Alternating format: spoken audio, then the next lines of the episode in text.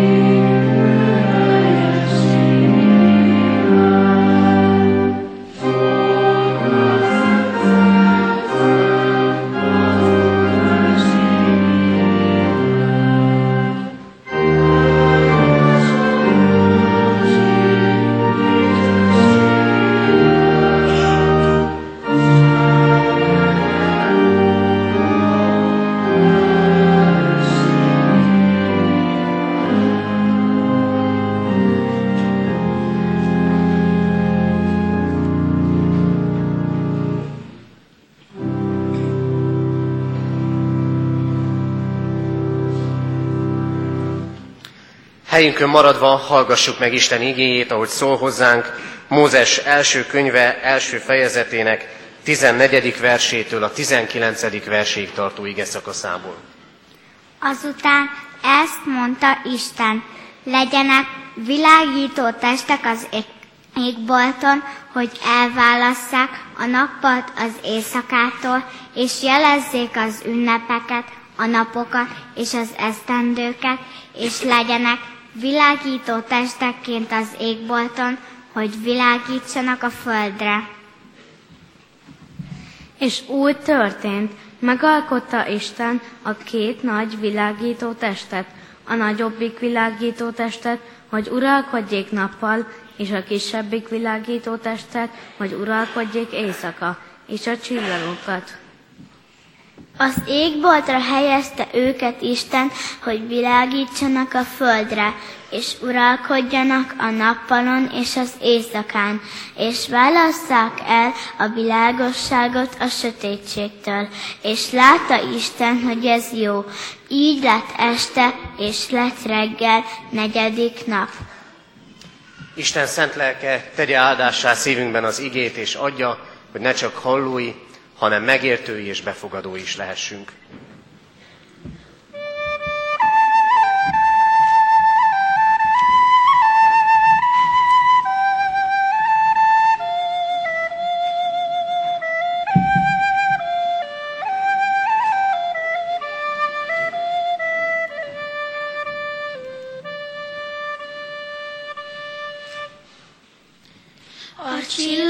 Sokasága mindig is lenyűgözte az embert, hisz még a mai napig sem tudjuk, hány van belőlük. Így, ha nagyon sokat akarunk mondani, azt mondjuk, annyi, ahány csillag van az égen. Az idő kezdetétől fogva érdekelte az embereket az, miért fényesek, s egyáltalán mik is a csillagok, hogy mitől esik az eső, mitől villámlik. Megfelelő választ nem találva a természet csodáit Isteneknek egyfajta felső erőnek tulajdonították, Ezt az erőt gyakran a csillagokban, holdban, napban vélték felfedezni. Az egyiptomiak legjobban a napot tisztelték. A nap iránti mérhetetlen tisztelet kiárt a fáraónak is. Egyiptomban a csillagászatnak olyan nagy szerepe volt, hogy még a fáraók tiszteletére emelt piramisok is alkalmasak voltak csillagászati megfigyelésekre. Egyiptomban a csillagászok nap, víz és csillag urákkal mérték az időt. Mezopotámia népei kezdték el az égitestek rendszeres megfigyelését. Minden észlelt apró változást feljegyeztek. Az időmérésére nap- és vízórákat alkalmaztak, melyek meglepően pontosak voltak. Az ókori emberek sok dolgot ki tudtak olvasni a csillagok állásából. Sok híres tudós kémlelte az eget, figyelte a bolygók, csillagok járását, egymáshoz való viszonyát. Próbálták kikutatni, megfejteni működésüket, mozgásukat. Rengeteg dolgot felfedeztek, megtudtak, de még mindig sok titkot rejteget az égbolt.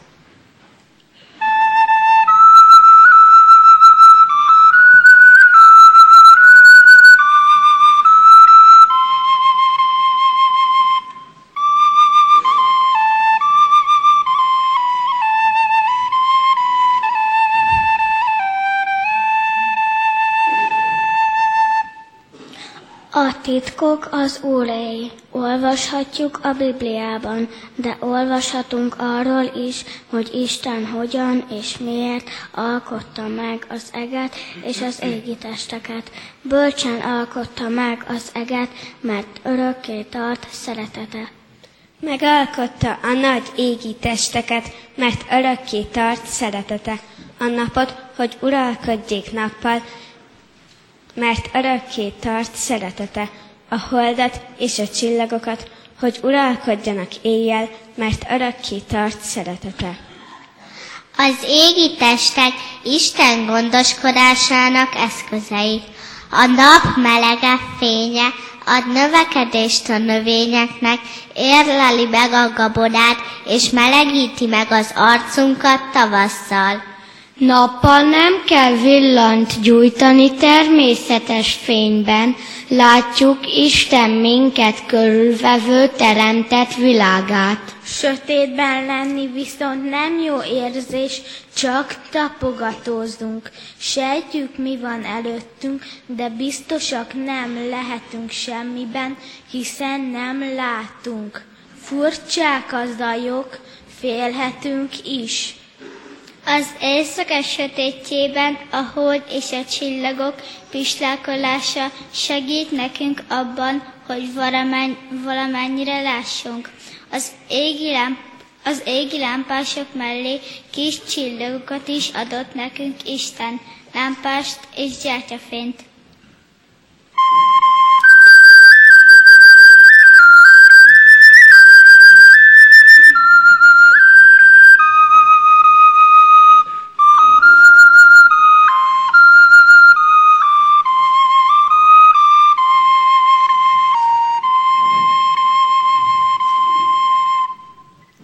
Amikor távol vagyunk Istentől, olyan, mintha sötétben lennénk.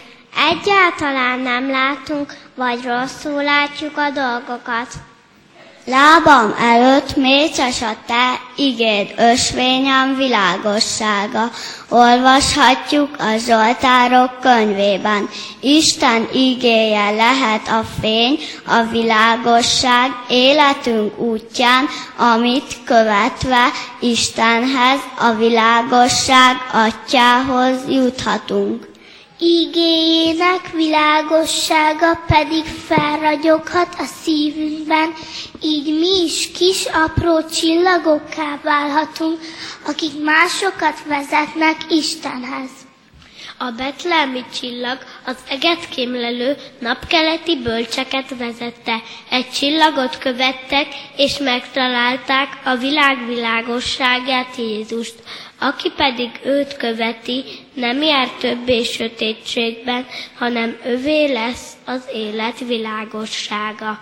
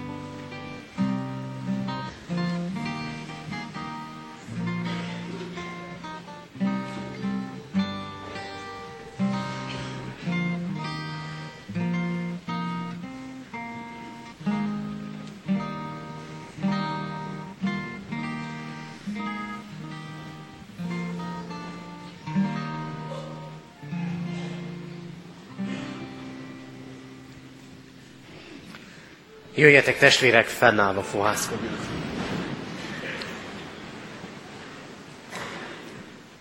A mi segítségünk, Isten tiszteletünk további megáldása, megszentelése jöjjön az Úrtól, aki az eget és a földet alkotta. Amen. Mindenható Úrunk, Istenünk, köszönjük neked, hogy a Te igéd mindig eszméltet bennünket. És köszönjük azt, hogy Mindenki lehet eszköz a te kezedben, hogy elgondolkodjunk sötétségről és világosságról, nappalról és éjszakáról. Köszönjük, Urunk, hogy most felhasználtad ezeket a gyermekeket, és mindazt, amit ők elmondtak arra, hogy elgondolkozzunk a magunk élete felől. Kérünk téged, szólíts bennünket most úgy igédben, hogy felragyogjon nekünk a Krisztus. Amen. Kedves testvérek, hallottuk Isten igéjét Mózes első könyvéből. A negyedik nap megteremtette Isten a napot, a holdat és a csillagokat.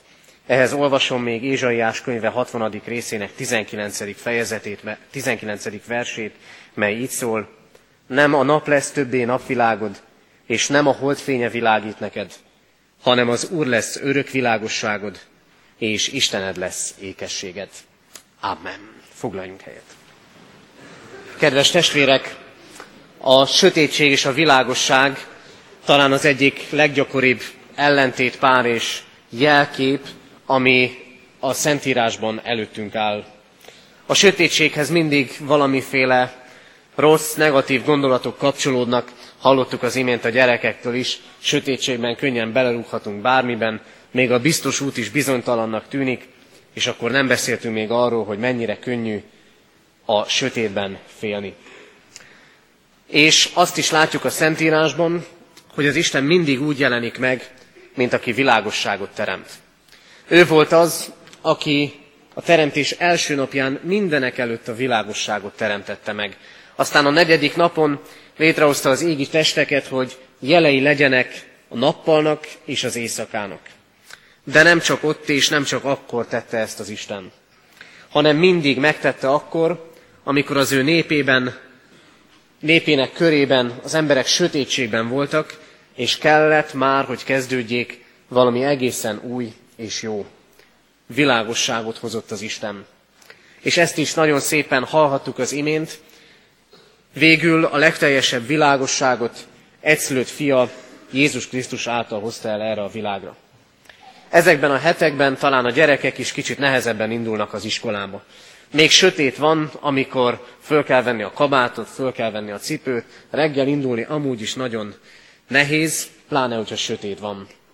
És este is már, délután, munka és iskola után sötétbe ér haza az ember. De a napok egyre hosszabbak. Várjuk azt, hogy eljöjjön a világosság.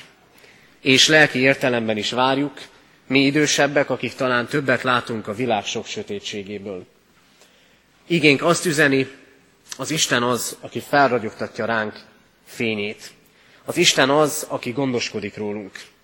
Mert ennek az igének nagyon fontos üzenete ez. Az Isten gondoskodik az élet körülményeiről.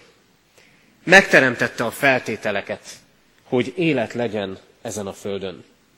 Megteremtette a fényt, és felhozza a napját jókra is, meg gonoszokra is. Az Isten gondoskodik. Innen indul a történet. Innen indul a mi életünk története is, hogy az Isten gondoskodik rólunk.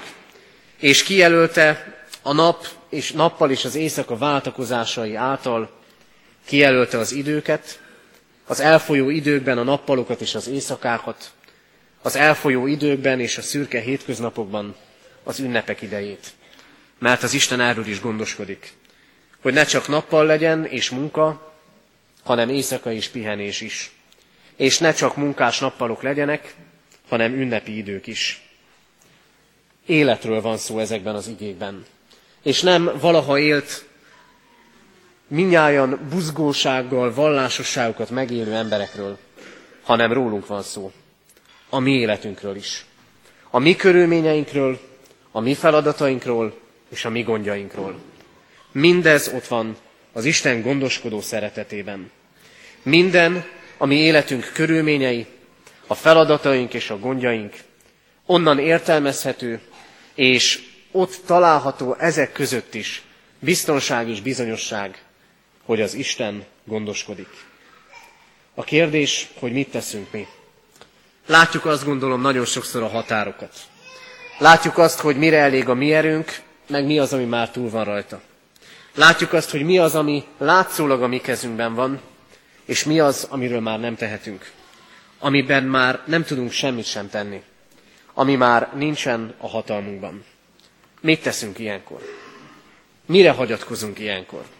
Vannak nagyon sokan, akik úgy szeretnének jelent és jövőt látni és érteni, hogy a csillagokban keresik a választ, hogy horoszkópukat olvasnak. Az a jó, hogy úgy igazít el bennünket ez a mostani ége. Azt láttatja velünk, hogy minden, ami van ezen a világban is látható, azt az Isten alkotta. Nem azoktól függ az életünk, hanem még tovább kell mennünk. a mindent alkotó Istenhez. Az ő kezében van az életünk. Mert a mi atyánk gondoskodni akar rólunk, és időket ad. Munkára, pihenésre, és ünnepekre is. Amikor ezeket az igéket olvassuk, hogy kijelölte az ünnepek és a pihenés idejét is, fel kell tennünk azt a kérdést is. Nem azért borult-e fel és borul-e föl sok minden az életünkben, mert ezt a rendet rúgtuk föl. Csinálunk az éjszakából nappalt, és nem tudunk kiszállni, és nem használjuk az időt pihenésre. Az Isten gondoskodó szeretete arról szól, hogy legyen időnk. Legyen időnk megállni, és legyen időnk ne csak dolgozni, hanem időt neki és egymásnak szentelni. Mert az Isten gondoskodik az életünk körülményeiről. Aztán a következő kérdés, miben keressük mi a világosságot? Mibe keressük a megoldást, a válaszokat? Mibe keressük lelki-testi boldogulásunk lehetőségét? A fény, a világosság egyfajta gyűjtőfogalom. Talán minden besorolható ide, ami csak jó, ami csak szép, és ami elégedettséggel tölt el bennünket. Minden, ami jó. De lehet-e minden jó? Jó látni a gyerekek arcán, amikor olyan önfeledten tudják megélni a pillanatot, olyan gondtalanul, olyan felhőtlenül. És talán néha minden felnőtt szeretne egy kicsit gyerek lenni. Egy kicsit gondtalan, egy kicsikét felhőtlen. A világosságot keressük, ezt a fajta világosságot. De már nem hiszünk abban, hogy ez megadathat nekünk. Válságokat élünk újra és újra, mert régi megoldások már nem működnek, és új kell. És korunk emberre látja, hogy új kell. Hogy talán vissza kéne térni, vissza kéne venni az igényeinkből, vissza kellene jobban térni a természethez és a természeteshez. Elége, ha csak ennyit teszünk ha csak a láthatóhoz, a kézzelfoghatóhoz és a természeteshez akarunk visszatérni. Nem elég. Az ige szavával élve kicsit olyan lenne ez, mintha megragadnánk ott, hogy van nap, hold és csillag az égen. A nap, hold és csillag mögött ott van a mindezeket teremtő Isten. Nem elég az, ha próbálunk egy kicsit az igényeinkből leadni. Nem elég az, hogyha a jövőnket pusztán úgy próbáljuk biztosítani, hogy vissza akarunk térni a természeteshez és a természethez. Sokkal tovább kell visszatérni. Magához, az Istenhez. Ahhoz az Istenhez, aki mindennek a forrása. Mert a dolgok lélekben dőlnek el. Ahogy a keresztelőnél is hallhattuk, az Istennel való kapcsolatban dőlnek el a dolgok. Mert az Istennél lehet találni célt, vezetést és utat. És lehet hozzáigazodni. És végezetül. Az Isten nem csak ezt a fajta gondoskodást, és nem csak az életünk felől látott világosságot adja, hanem a világosság, amit ő készít, az örök világosság. Hogyan lehet mindez az enyém? Hallottuk az énekben. Ébredj föl, aki alszol, támadj fel a halából, és fölragyog neked a Krisztus. Emlékezhetünk most egy pár mondat erejéig a karácsonyi történetre is. Amikor a napkeleti bölcsek a csillagot látva érkeztek meg Heródeshez és aztán Betlehembe. Az Isten nekünk készíti a világosságot, mert Krisztusban eljött erre a világra. És a teljeset készíti. Nem a hiányosat, hanem az örökkévalót. Két dolgunk van tehát. Észrevenni a sötétséget észrevenni azt, ami nem jó, és nem beletörődni. És azt gondolom, tudjuk is sorolni mindazt, ami nincs a helyén, ami nem jó, ami nem működik, ami éjszaka és ami sötétség.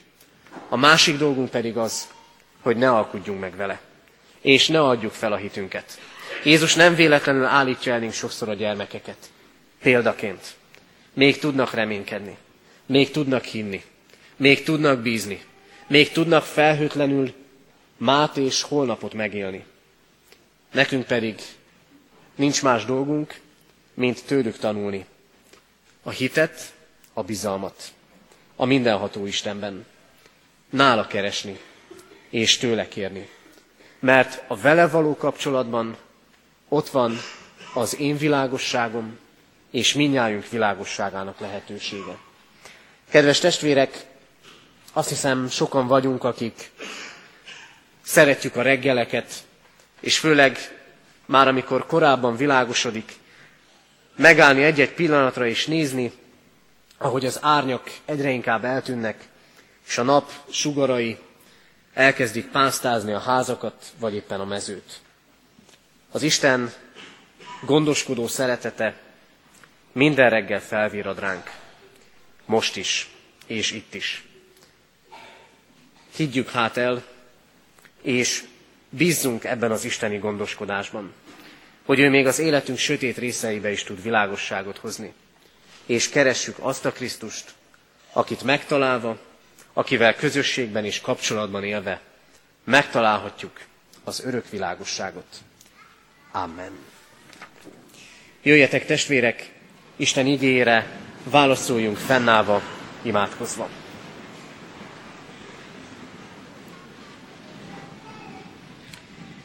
Urunk Istenünk, köszönjük neked azt a gondoskodó szeretetet, amivel nap mint nap körülveszel bennünket. Olyan természetesnek tekintjük a nappalok és éjszakák változását. És olyan könnyen látjuk úgy, hogy egyik nap nem különbözik a másiktól, hogy benne vagyunk sokféle monotóniában. De köszönjük, hogy te különleges időket is készítesz. Időt a megállásra, a pihenésre, az ünnepre, a neked szentelt időre. Kérünk téged, Urunk, segíts nekünk abban, hogy így meg tudjunk állni, és meg tudjunk újulni testben és lélekben. Kérjük a Te világosságodat, Urunk, azt a világosságot, amely életet jelent, amely célt láttat, amely utat mutat számunkra. Talán pislákoló gyertyalánként, de mégis utat mutat. És könyörgünk, Urunk, hogy ragyogjon fel nekünk Krisztus, hogy lássuk mindazt a szeretetet, amit benne adtál nekünk és bizonyítottál, hogy elkészítetted megváltásunk útját. Kérünk, Urunk, hozz ki bennünket sokféle sötétségből, reménytelenségből, hitetlenségből, kétségek közül, és áld meg életünket hittel, bizalommal, irántad való elköteleződéssel. És könyörgünk így önmagunkon túl, családunkért, szeretteinkért. Könyörgünk iskolánkért, az ott folyó munkáért, szolgálatért, tanárokért és minden dolgozóért. Könyörgünk, Urunk, azokért, akik nehéz időket élnek, akik talán súlyos terheket hordoznak, osztálytársak, barátok, kollégák. Köszönjük, Urunk, hogy mindent és mindenkit a Te gondoskodó szeretetedben tudhatunk. Kérünk most is, hallgass meg Krisztusért a mi könyörgésünket. Amen. Ti azért így imádkozzatok. Mi, atyánk, aki a mennyekben vagy, szenteltessék meg a te neved, jöjjön el a te országod, legyen meg a te akaratod, amint a mennyben, úgy a földön is. Mindennapi kenyerünket add meg nékünk ma, és bocsásd meg védkeinket, miképpen mi is megbocsátunk az ellenünk védkezőknek. És ne vigy minket kísértésbe, de szabadíts meg a gonosztól, mert tiéd az ország, a hatalom és a dicsőség. Mindörökké. Amen. Hirdetem az adakozás lehetőségét, mint Isten tiszteltünk hálaadó részét. Fogadjuk Isten áldását. Semmifelől ne aggódjatok, hanem imádságban és könyörgésben mindenkor hálaadással tárjátok fel kéréseiteket, és az Isten békessége, mely minden értelmet felülhalad, meg fogja őrizni szíveteket és gondolataitokat a Krisztus Jézusban. Amen. Záró énekünket énekeljük a 251. dicséretünknek 4., 5., 6., 7. és 8. verseit, tehát a 251. dicséretünket a negyedik versétől a nyolcadik verséig énekeljük el, majd azt követően egy gyermek vezetésével a közös záróimádságot mondhatjuk el.